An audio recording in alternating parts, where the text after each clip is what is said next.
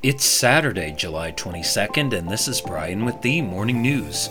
Give us five minutes and we'll give you the headlines you need to know to be in the know. The Dow Jones Industrial Average eked out its 10th straight daily gain Friday, overcoming an earnings day sell off in American Express shares with gains from a range of blue chips, including Intel, Procter & Gamble, Nike, and Chevron. It's the Dow's longest winning streak in nearly six years and shows how the rally in stocks is spreading from a few chip makers and high flying tech firms into other corners of the economy, such as healthcare, airlines, energy, and banking.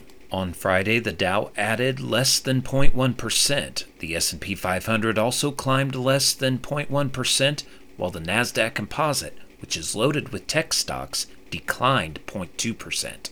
In other news, the U.S. military said it was sending additional warships and Marines to the Middle East in an effort to deter Iran from seizing ships in the region. Defense Secretary Lloyd Austin ordered the new forces after the U.S. Navy thwarted separate attempts earlier this month by Iran to seize two oil tankers in international waters in the Gulf of Oman.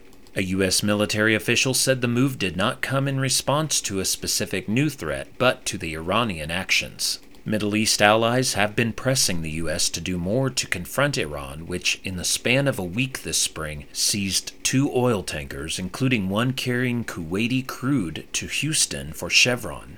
The United Arab Emirates expressed particular frustration with the lack of a U.S. response to Iran's seizure of the tankers earlier this year and called on the Pentagon to send more forces to the Persian Gulf.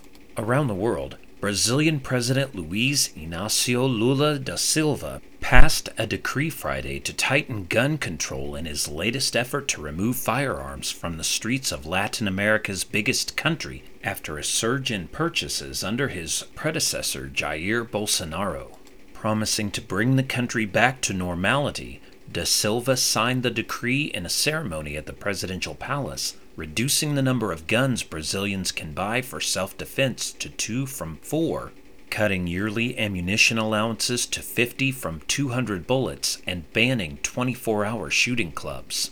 The decree follows a series of other measures to rein in gun ownership since Da Silva took office in January, including a ban on carrying loaded weapons, passed only a few hours into his presidency. We cannot allow people to amass an arsenal of weapons, he said. We cannot be sure that these guns are only being sold to decent and honest people, people who just want a gun for protection, said Da Silva, adding that he feared that looser gun laws made it easier for criminals to arm themselves.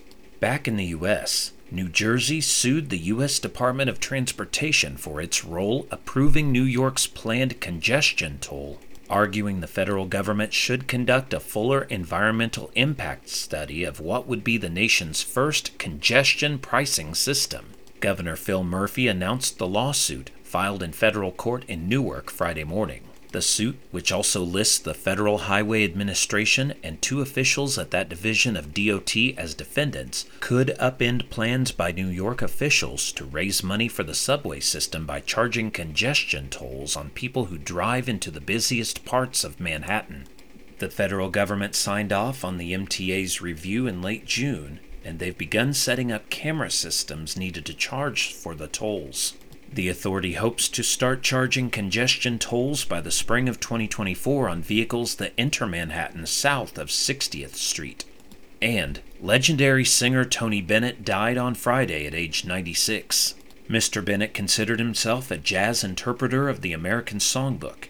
His singing career began in New York clubs in the late 1940s, following his years in the Army during World War II.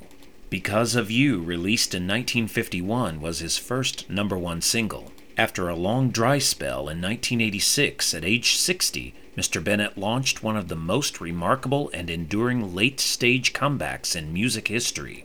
Throughout his seven decade career, Mr. Bennett's voice was the sunny sound of operatic optimism. He released more than 100 albums and more than 80 singles, winning 19 Grammy Awards and receiving a Grammy Lifetime Achievement Award. Now you know, and you're ready to go with the morning news. Share this with a friend and subscribe to us wherever you listen to your favorite podcast. You can also sign up for our newsletter at themorningnews.com. Thank you for listening.